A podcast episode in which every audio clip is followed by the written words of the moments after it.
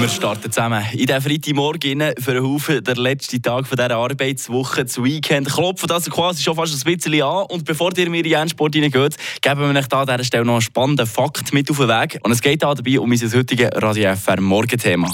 Eine Portion Wissen für einen starken Tag. Schlauere Tag mit Radio FR. Seit dem 13. Jahrhundert gibt es Metallklingen an den Schläfen. Das könnte man sich heute 2023 kaum noch wegdenken, dass es eigentlich anders war. Aber wie ist man denn früher eigentlich geschläfelt? Ich gebe vorweg einen kleinen Tipp. Es hat mit Tieren zu tun. Die Schläfe waren früher ein praktisches Fortbewegungsmittel. Vor Tausenden von Jahren haben sich Bewohner von Finnland Tierknochen an ihre Füße geschnallt, um über einen zugefrorenen See zu gleiten, anstatt den zu umrunden.